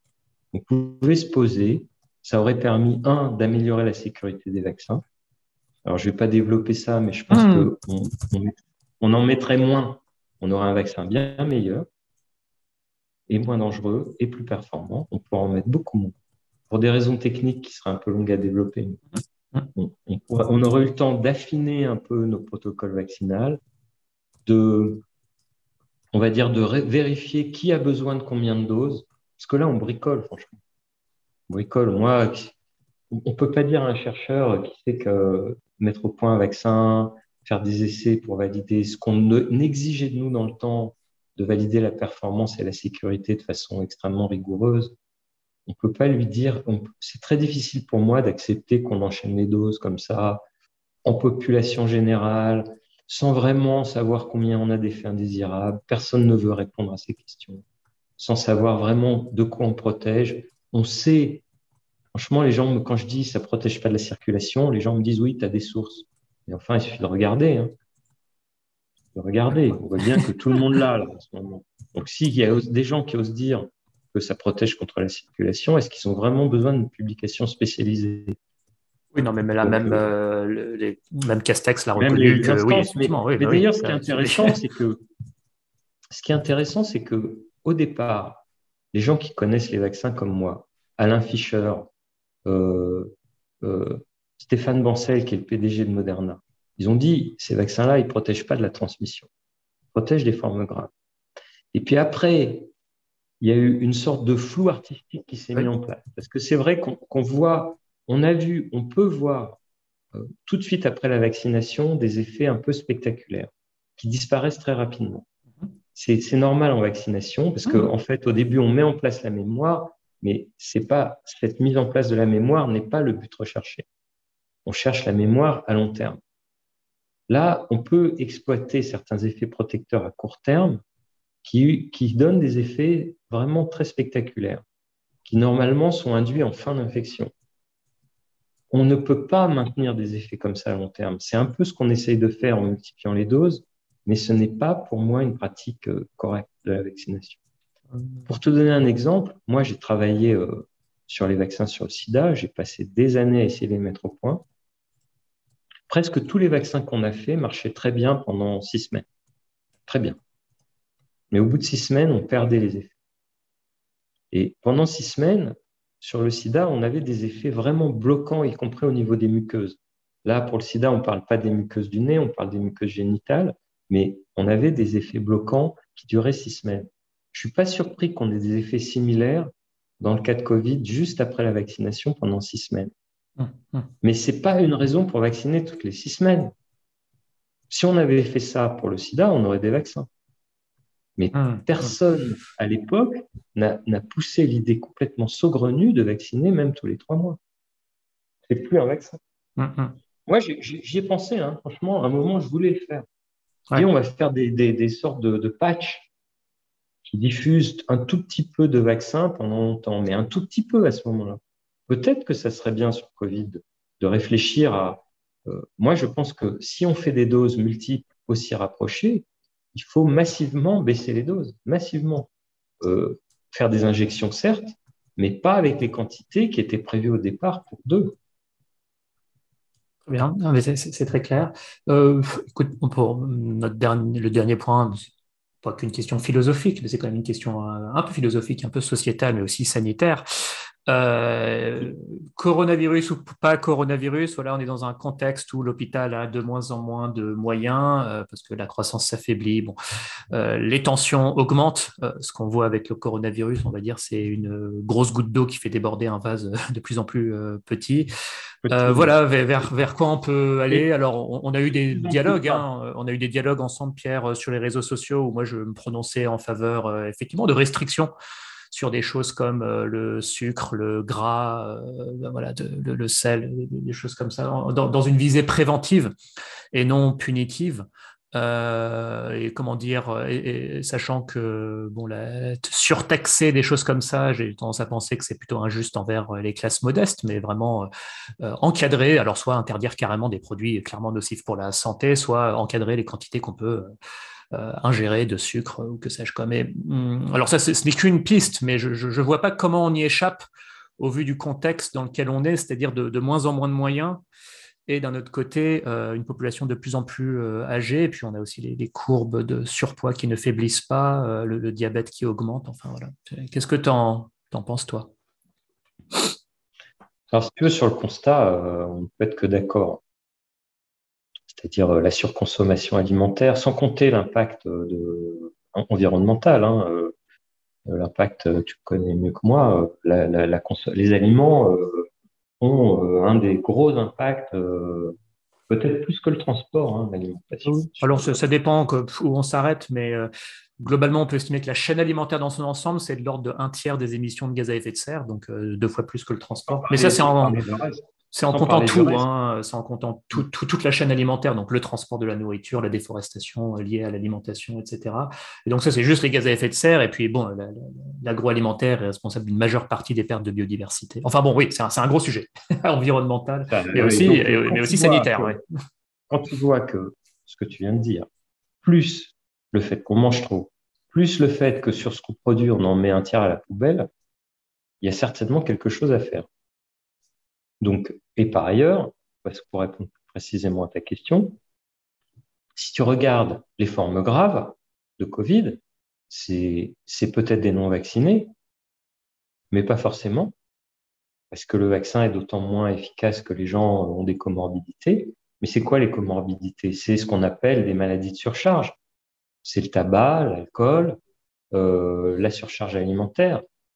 Et donc, euh, le, la cause, c'est bien sûr, mais comme toujours, moi, la causalité, c'est souvent n'existe pas la causalité euh, pure. C'est souvent un ensemble de choses qui font qu'on en arrive là. Et on voit bien que la mortalité de Covid, d'ailleurs, on le voit bien chez les enfants aux États-Unis où l'obésité est beaucoup trop répandue, les consignes vaccinales sont différentes. Si on prend les sociétés de pédiatrie aux États-Unis ou en France, elles n'ont pas les mêmes recommandations et elles disent bien les profils de nos enfants sont pas les mêmes. Donc oui, euh, et, si on regarde la saturation de l'hôpital, y compris, donc si on regarde les Covid graves, et si on regarde les opérations qu'on déprogramme à cause des Covid graves des non-vaccinés, la majorité de ces, de ces des Covid graves et des opérations reprogrammées, c'est quoi? C'est des problèmes cardiovasculaires, des problèmes de cancer, euh, des problèmes métaboliques qui sont liés à ce qu'on appelle les maladies du monde moderne de surcharge. Donc, euh, on voit bien que finalement, Covid, c'est qu'un épiphénomène par rapport à ce, mode de vie moderne qui met les gens dans une situation où ils meurent de Covid et plein d'autres trucs. Donc, oui, c'est une priorité. Si on parle de saturation hospitalière, ça, c'est un vrai sujet. Euh, si on parle d'impact sur la planète pour rien, à produire de la nourriture qui est trop mangée et gaspillée, qui nous rend malades, et qui nous pollue et qui nous rend remalades par la pollution induite ou par les pertes de biodiversité, oui, c'est un sujet. Alors comment on le traite? C'est difficile à dire, c'est pas à moi de le dire.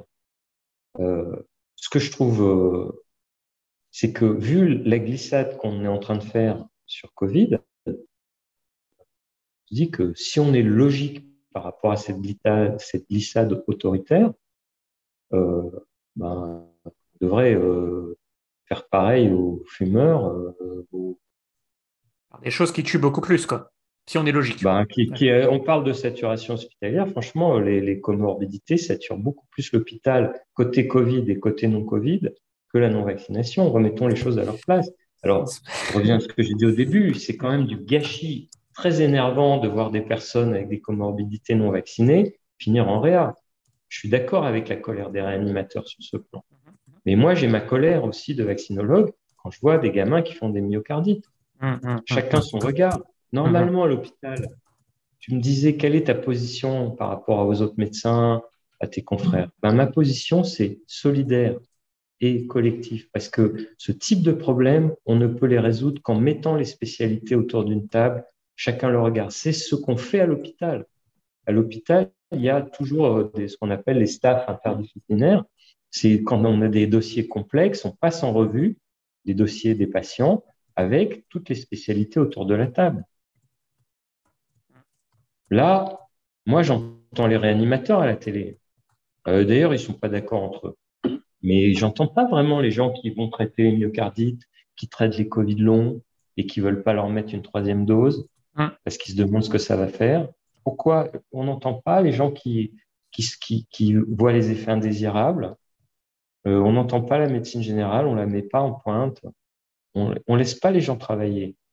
Donc, euh, moi, je trouve que quand on commence à dire aux médecins ce qu'ils doivent prescrire, qu'ils doivent vacciner, qu'on commence à faire leur métier à leur place et qu'on fait un peu aussi le métier de tout un tas de gens qu'on leur dit comment faire, quand est-ce qu'ils ouvrent, quand est-ce qu'ils ferment, quel truc ils doivent faire, qu'on rentre à ce point dans le métier des autres au lieu de les laisser faire ce qu'ils savent faire mieux que personne, c'est pas une bonne chose. Je ne peux pas aller dans ce sens. C'est pour ça que quand, on voit la gravité du problème des maladies de surcharge, de la suralimentation, du tabac, c'est vrai qu'on a envie de dire stop à ça. Mm-hmm. Mais est-ce que on doit, dans quelle mesure nos principes euh, de liberté, de consentement aux soins, euh, jusqu'où on peut aller pour ces questions? J'avoue que j'ai du mal. Moi, avec mon œil de médecin, euh, c'est pas un médecin de, de, défendre des restrictions, même en santé. La déontologie, je suis, comme je disais tout à l'heure, je te disais, je suis vieux jeu. Moi, j'ai appris la déontologie médicale euh, à l'époque. Euh, elle n'a pas changé, même si on la respecte plus trop.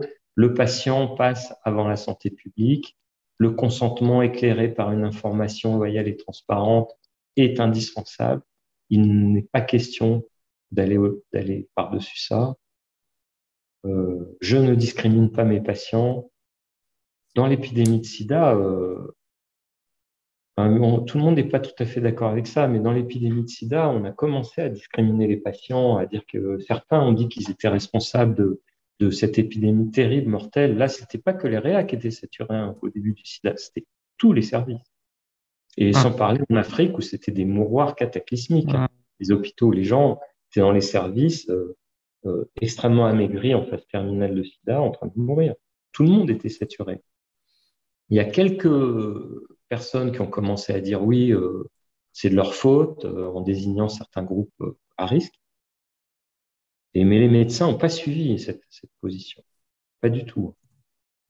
Ni pour l'Afrique, ni pour les groupes à risque. Alors qu'il y avait des comportements à risque qui sont pas géniaux, genre la toxicomanie. C'est délicat. c'est délicat. Ouais, donc donc c'est pour ça que je totalement incapable de, répondre à tes questions parce que d'un côté, on ne peut pas négliger la gravité de, de, la question, à la fois pour la planète et pour la saturation hospitalière. Est-ce qu'on doit prendre des mesures euh, de rigueur vu euh, la façon dont Covid est traité aujourd'hui, alors que pour moi, il n'y a plus d'urgence, qu'on pourrait y aller calmement comme on faisait avant, en remettant les médecins en première ligne, ben, je me dis que là, je ne sais pas à quoi on peut s'attendre. Mmh.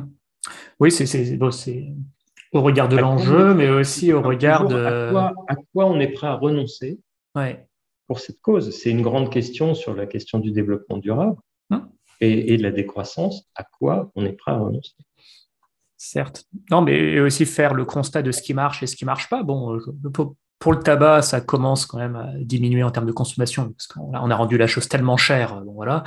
Euh, L'alcool diminue sans qu'on ait eu à prendre des mesures particulièrement liberticides. J'ai regardé euh, tendanciellement depuis 50 ans, ça diminue, ça diminue. Alors ça, commence à atteindre un plancher sur la diminution, mais euh, bon, effectivement, on, est quand même mieux avancé. Est-ce que, l'alcool n'a pas été remplacé par d'autres J'en sais trop. Hein. D'autres pratiques J'en sais trop rien, mais en tout cas, euh, en tout cas, surpoids, diabète, effectivement, là, faut quand même faire le constat d'échec des politiques de sensibilisation des entreprises, des consommateurs, et on voit que quand même, de mon point de vue, ça ne marche pas, et, on peut, on a de moins en moins euh, de marge pour se tromper là. Donc bon. Et, euh, n'oublie pas que surpoids, diabète, cancer. Voilà, oui, oui, et, tous les. Parce que les, tous les cancers, c'est pas que le tabac, c'est aussi la suralimentation mmh. et et très clairement, euh, on ne dit pas cause, mais elle, donne le terrain du cancer. Mmh. Euh, écoute, merci beaucoup Pierre, on pourra en parler encore euh, longuement, mais merci aussi aux auditeurs d'avoir euh, écouté patiemment. on invite évidemment, c'était le but de cet échange aussi, de permettre à chacun de faire un petit peu la part des choses, d'écouter les différentes voix. Voilà, on en a entendu une du docteur Pierre Sonigo, on a pu poser les choses calmement, essayer de prendre du recul, pas seulement par rapport à la situation actuelle, mais sur l'histoire virale. Euh, merci beaucoup, Pierre, et puis on verra quelle sera la réception euh, de cet échange. À bientôt. À bientôt. Au revoir. Au revoir.